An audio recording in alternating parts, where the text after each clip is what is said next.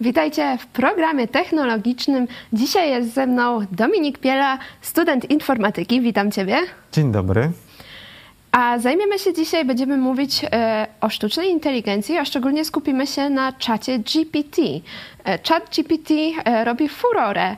Coraz więcej ludzi się nim interesuje. W ciągu pięciu dni osiągnął milion użytkowników, a na przykład Instagramowi było potrzebne do tego aż 2,5 miesiąca. A e, dzisiaj będziemy się zajmować tym, jak funkcjonuje ChatGPT, ponieważ e, w poprzednim programie, w technologicznym e, podsumowaniu poprzedniego roku mówiliśmy o tym między innymi e, skąd się wziął ChatGPT, e, kto go wynalazł i kto jest za niego odpowiedzialny. A dzisiaj właśnie będziemy się skupiać na tym, jak on funkcjonuje. Dominik, jesteś studentem informatyki i jakbyś mógł nam opowiedzieć właśnie o funkcjonowaniu czatu GPT. E, Jak to się dzieje, że komputer rozumie to, co piszemy i sam też nam odpisuje? ChatGPT ma wejście tekstowe i na zadane pytanie daje nam odpowiedź również tekstową. Jak to się dzieje, że, że komputer rozumie słowa? To jest trudne pytanie. Najpierw należałoby zadać inne pytanie. Pytanie, jak komputer rozumie jedno konkretne słowo? A w jaki sposób on rozumie to konkretne słowo?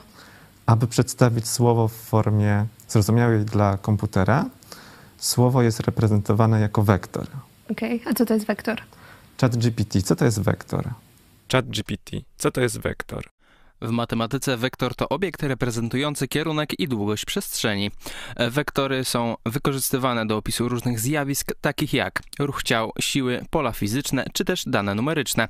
Wektory są zazwyczaj reprezentowane przez listę liczb nazywanych składowymi wektora, które określają jego kierunek i długość. W dwuwymiarowej przestrzeni wektor może być przedstawiony jako para liczb x, y, gdzie x i y to jego składowe wzdłuż osi x i y. W trójwymiarowej przestrzeni wektor może być przedstawiony jako trójka liczb x, y, z, gdzie x, y i z to jego składowe wzdłuż osi x, y i z.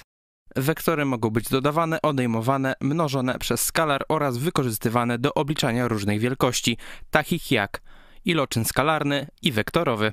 W matematyce, fizyce, informatyce i wielu innych dziedzinach nauki wektory są jednym z podstawowych narzędzi matematycznych.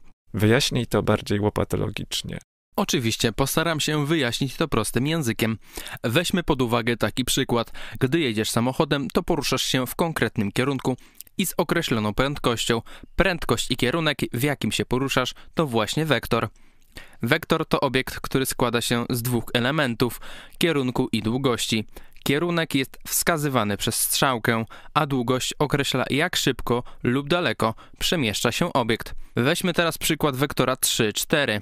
Oznacza to, że wektor ten składa się z dwóch składowych 3 i 4. Możemy sobie wyobrazić taki wektor jako rysunek.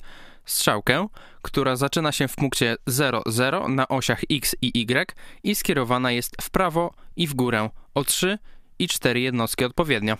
Wektory są używane w wielu dziedzinach nauki i techniki, m.in. w matematyce, fizyce, informatyce, grafice komputerowej, a także w analizie danych. Można je dodawać, odejmować, mnożyć przez liczbę, obliczać ich długość, kierunek, a także stosować do rozwiązywania różnych problemów. Dziękuję. Nie ma sprawy, służę pomocą.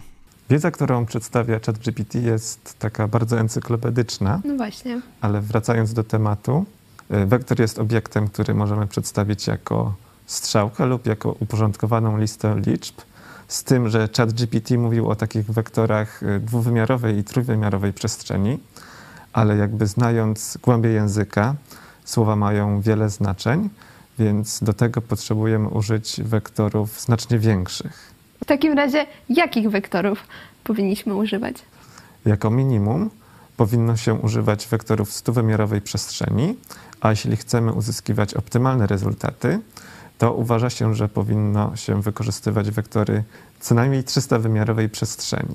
Okej, i co dalej? Jak to działa? Y, Jak to działa? Najprostsze podejście to przyporządkowanie każdemu słowu randomowego wektora, ale to rozwiązanie nie brzmi satysfakcjonująco, więc warto poszukać czegoś innego. Okej, w takim razie czego? Y, Czeski naukowiec Tomasz Mikolow y, zaproponował rozwiązanie, w którym stworzył taką prostą, dwuwarstwową sieć neuronową y, i wytrenował, wytrenował ją. Sposób trenowania tej sieci możemy w sposób symboliczny rozumieć jako przechodzenie przez bardzo długi tekst i za każdym razem, kiedy jestem na danym słowie, zwracam uwagę na najbliższych sąsiadów tego słowa. Czyli stosuję zasadę będziesz znać słowo od jego towarzystwa. I kiedy przechodzę słowo po słowie, y, a wiemy, że każde słowo to wektor, to za każdym razem minimalnie zbliżam wektory sąsiadów do wektora danego słowa. Przechodzę do następnego wektora, znowu minimalnie zbliżam do następnego i tak dalej. I jeśli zrobię to setki tysięcy, miliony, a najlepiej jeszcze więcej razy, to te wektory będą miały bardzo ciekawe właściwości. Okej, czyli to jest coś takiego jak nauka języka, powiedzmy, e, poprzez e, uczenie się z kontekstu jakichś słów. Tak, tak, dokładnie tak. Okej. Jest to nauka z kontekstu i te wektory odzwierciedlają bardzo ciekawe zależności. Jakie zależności? To po pierwsze, dla danego słowa, czyli wektora, jego najbliższe wektory to będą synonimy tego słowa, a po drugie to są bardzo ciekawe zależności. Na przykład wektor słowa król do wektora słowa królowa ma się tak samo jak wektor słowa mężczyzna do wektora słowa kobieta. Jak mówił ChatGPT na początku programu, wektory możemy dodawać i, do, i odejmować, więc możemy też powiedzieć, że król plus kobieta minus mężczyzna to królowa. Okej, a w takim razie już e, mniej więcej e, rozumiem, o co chodzi w tych słowach, jak to rozumie komputer, no ale w takim razie jak e, ChatGPT rozumie całe zdania i całe wypowiedzi. Zdanie składa się ze słów, czyli z wektorów, więc możemy przedstawić je jako sekwencję wektorów. Ale zdania mogą być czasami krótkie, czasami długie i tak dalej, y, a komputer lubi, jakbyśmy mu zawsze podawali coś w tym samym rozmiarze, więc musimy znaleźć reprezentację dla zdania, która będzie zawsze taka sama. I takie najprostsze możliwe podejście jest sumować wektory i wektor będący sumą jest reprezentacją tego zdania. I tak jak rozumieliśmy słowa jako wektor, teraz zdanie rozumiem jako wektor, ale to podejście jest y, bardzo proste i też w tym podejściu nie uwzględniam kolejności słów w zdaniu, więc y, jakby warto poszukać czegoś innego. Okej, w takim razie czego? Szukano różnych rozwiązań i w 2017 roku y, zaproponowano architekturę Transformer w artykule Atencja to wszystko, czego potrzebujesz. Tytułowa atencja y, jest mechanizmem, który odzwierciedla sposób działania naszego umysłu. Kiedy na przykład czytam tekst, w sposób selektywny koncentruję swoją uwagę na poszczególnych słowach i właśnie tak działa atencja w architekturze Transformer. Okej. W ogóle Transformer brzmi tak jak z tego filmu Transformersów, ale rozumiem, że to nie o to chodzi. Tak, ale to nie jest, nie o to chodzi. Okej, dobra. E, ja się chciałam jeszcze zapytać, w takim razie, no skoro ChatGPT ma przyporządkowane te wektory do każdego słowa, czy nawet do każdego zdania, to jak to się dzieje, że często podaje nam fałszywe informacje? Jakby to, że znamy wektor do każdego słowa, mamy reprezentację każdego zdania, to nie znaczy, że zawsze będziemy mówić prawdę. To tak jakby nauczyć kogoś koreańskiego i mieć pretensję, że ktoś potrafi kłamać po koreańsku. Tak? To są rzeczy niezwiązane ze sobą. A w takim razie, dlaczego ChatGPT podaje fałszywe informacje? Skąd się to bierze? To jest dobre pytanie. I na to jest prosta odpowiedź: nie wiem. Dlatego, że sieci neuronowe działają w taki sposób, że kiedy nie wiemy, dlaczego sieć neuronowa daje odpowiedź taką czy inną, a ChatGPT to taka ogromna, bardzo ogromna, bardzo, bardzo, bardzo ogromna sieć neuronowa, więc kiedy daje taką odpowiedź, a nie inną, y, to odpowiedź, dlaczego tak działa, a nie w inny sposób, jest zawsze taka sama. Nie wiemy, bo po prostu w taki sposób działają sieci neuronowe, że nie wiemy, jak one działają. Ja się zastanawiam, czemu nie wiemy, bo e, mogę podać przykład. E, raz zapytałam czatu GPT, żeby podał mi konkretny artykuł Konstytucji. E, no i on mi podał dwa razy co innego i to nie to, że jakby wziął sobie z, skądś indziej powiedzmy inny artykuł Konstytucji, tylko ja sprawdziłam później, on sam wymyślił to. Jakby wymyślił mi coś, co nie istnieje i mi podał to, że tak jest w Konstytucji. No i Dlaczego tak się dzieje? ChatGPT opiera się na modelu składającym się z miliardów parametrów, które zostały wytrenowane na, na ogromnym korpusie danych i jest to niemożliwe, żeby wiedzieć, dlaczego wyjście jest takie, a nie inne. Dlatego, jak jest, y, dlatego kiedy ktoś zadaje pytanie, dlaczego jest taka odpowiedź, to zawsze będzie taka sama odpowiedź, czyli nie wiemy. Miałbyś jeszcze powiedzieć o jakichś innych wadach czatu GPT, bo tutaj już część wymieniliśmy, a czy są jeszcze jakieś inne? Y, Tak, y, ChatGPT ma, y, ma pewne wady, więc zacznijmy od tego, że ChatGPT ani sztuczna inteligencja nie rozumie tego, co do niej mówimy w taki sposób, jak to rozumie człowiek. Dla komputera tekst to po prostu sekwencja słów, czyli wektorów. Więc komputer może ominąć słowo, może, może też dostać słowo, którego nigdy wcześniej nie widział i co wtedy zrobić, ale to jest temat na oddzielną dyskusję. Y, Komputer może popełniać wiele różnych błędów, na przykład w tłumaczeniu maszynowym, również dokonywanym przez sztuczną inteligencję. Y, Przykładowo Gwiazda Śmierci z Gwiezdnych Wojen była tłumaczona z jednego języka na drugi jako Martwa Gwiazda, albo na przykład Droga Ewakuacyjna z japońskiego była tłumaczona jako Ostrożnie panikuj. I takich przykładów jest y, wiele. Nawet tłumacz Google popełniał błędy. Przykładowo w tłumaczeniu z języka somalijskiego na angielski AG, AG, AG było tłumaczone jako nietypowy tekst w stylu biblijnym.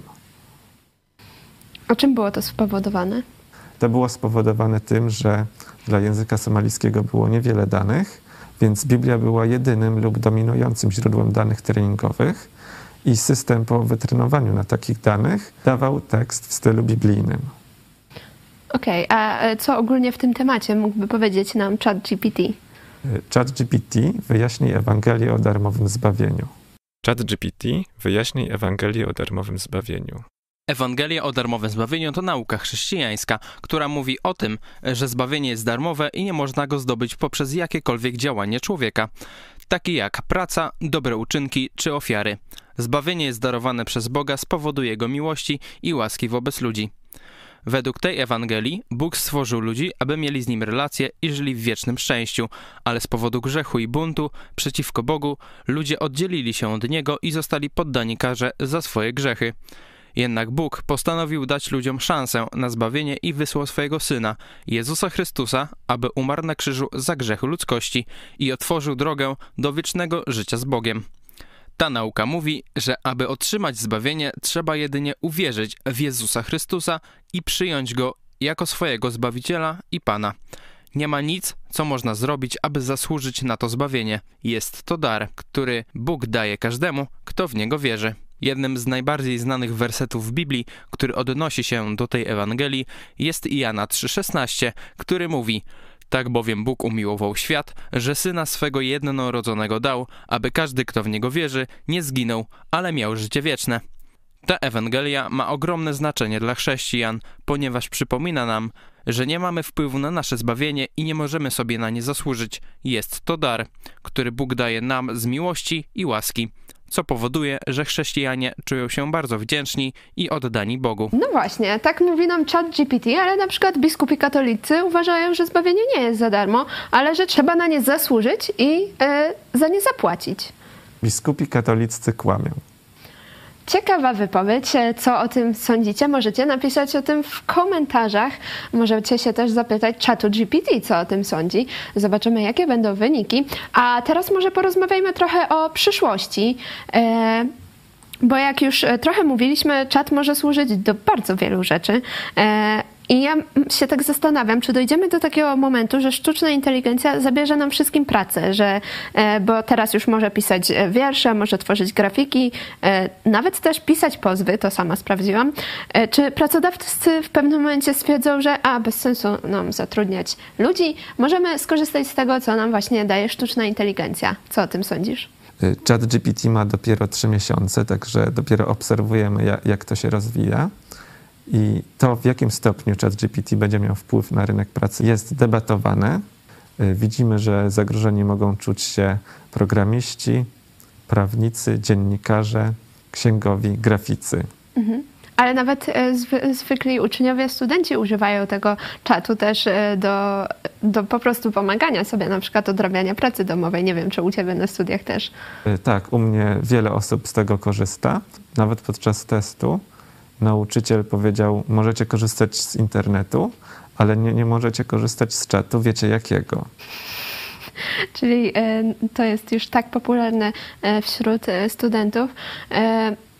No dobrze, ale w takim razie, no to tutaj widzimy jakieś zagrożenia, ale czy coś może nam dobrego proponować ten chat GPT? ChatGPT potrafi pisać kod.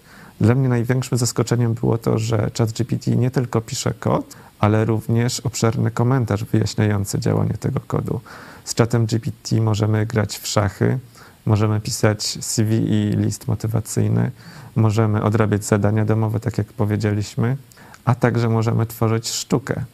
ChatGPT stwórz krótką poezję zaczynającą się od idziemy po wolność. ChatGPT, stwórz krótką poezję zaczynającą się od Idziemy po wolność. Idziemy po wolność, przez burze i wiatry, przez góry, doliny, po polach i łąkach.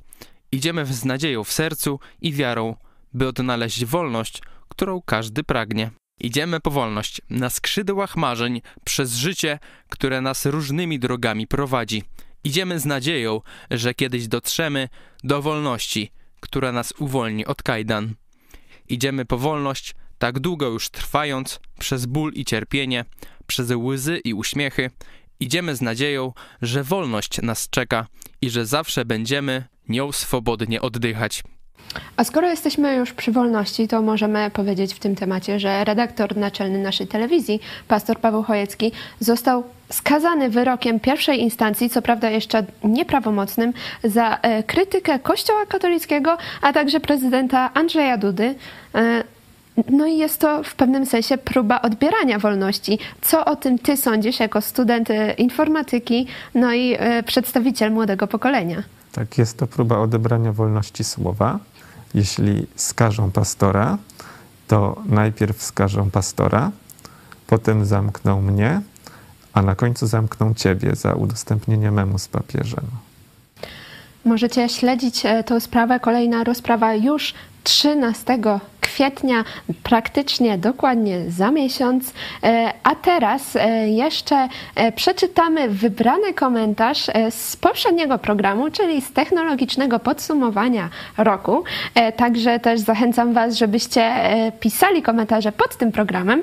To w następnym programie właśnie technologicznym wybierzemy jeden komentarz i go przeczytamy.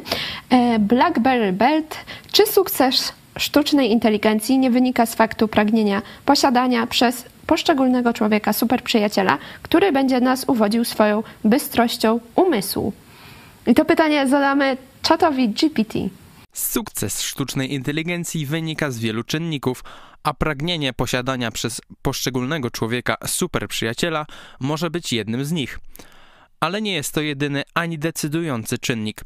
Sztuczna inteligencja ma szerokie zastosowanie w wielu dziedzinach, takich jak medycyna, finanse, przemysł, transport czy handel, ponieważ pozwala na efektywniejsze przetwarzanie danych i podejmowanie lepszych decyzji.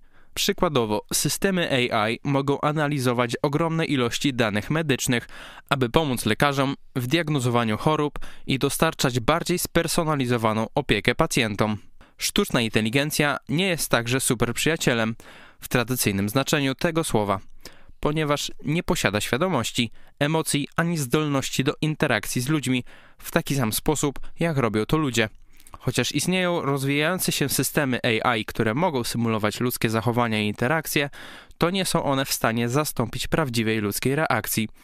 Podsumowując, sukces sztucznej inteligencji wynika z różnych czynników, takich jak rozwój technologii, zwiększająca się ilość danych i potrzeba efektywnego ich przetwarzania. Pragnienie posiadania superprzyjaciela może być jednym z czynników wpływających na popularność sztucznej inteligencji, ale nie jest to jedyny ani decydujący czynnik. A jeśli właśnie w tym temacie jeszcze e, właśnie są informacje, że e, ChatGPT przeszedł psychotest teorii um- umysłu i wyszło, że jest na poziomie zbliżonym do dziewięciolatka, a także z tego testu wynika, że e, ChatGPT był w stanie empatyzować z innymi osobami. Co ciekawe też właśnie e, w powiedzmy konwersacji z czatem GPT, często on się odnosi do uczuć, mimo że jak mu się powie, że słuchaj, wpływasz na moje uczucia, to mówi, że nie potrafi tego robić, ale jednak e, w pewnym, no, ale sam się odnosi do tych uczuć. Co o tym sądzisz? Tak, to jest y, szeroki temat. Chatboty były tworzone przez ludzi już od lat 60. i jeszcze w XX wieku udało się stworzyć chatbot, ale nie oparty na sztucznej inteligencji, ale taki w cudzysłowie głupi, który miał określony zestaw odpowiedzi i był właśnie takim psychologiem, który y, miał odzwierciedlać uczucia i już wtedy y, taki prosty chatbot, który miał z góry zdefiniowaną listę odpowiedzi, nie taki jak ChatGPT, który może generować treści, których nigdy wcześniej nie widział. I już wtedy ten chatbot przez ludzi, którzy z nim rozmawiali, myśleli, że rozmawiają z człowiekiem, a nie z komputerem. A to było 40 lat temu, więc teraz nie jest zaskoczeniem, że ChatGPT potrafi zachowywać się w taki sposób, jakby miał emocje, chociaż tak naprawdę nie ma emocji, bo dla niego to są wektory i matematyka. A czy w przyszłości e, jakaś sztuczna inteligencja będzie mogła odczuwać emocje, no to myślę, że zobaczymy. Piszcie w komentarzach, jak Wam się podobał ten program. Możecie też pisać kolejne tematy, które chcielibyście, żebyśmy poruszyli w kolejnych programach, a już się będę z Wami żegnać. Ze mną był Dominik Piela, student informatyki. Dziękuję Ci bardzo Dziękuję. za udział i do zobaczenia w następnym programie. ChatGPT, kulturalnie się pożegnaj. Z przykrością żegnam, życzę Ci wszystkiego najlepszego i spełnienia marzeń. Dziękuję za miłe chwile i mam nadzieję, że spotkamy się ponownie w przyszłości. Gnamy dalej. Oczywiście, idziemy dalej, trzymaj się i powodzenia w dalszych działaniach. To się nagrało? Jest to model, który ma bardzo wiele wyjść. Bardzo wiele wejść, miałem powiedzieć. Ale nie mogę się śmiać, jak to mówię. Bo ja jakby gubię wątek i nie wiem, co mam Co, mówić. co Dobra. to są wektory? Musimy się dowiedzieć, co to Co są, są wektory. wektory? Zaproponowano architekturę Transformer. Ale to, to jest w artykule- tak jak, tak jak. Transformersi z filmu.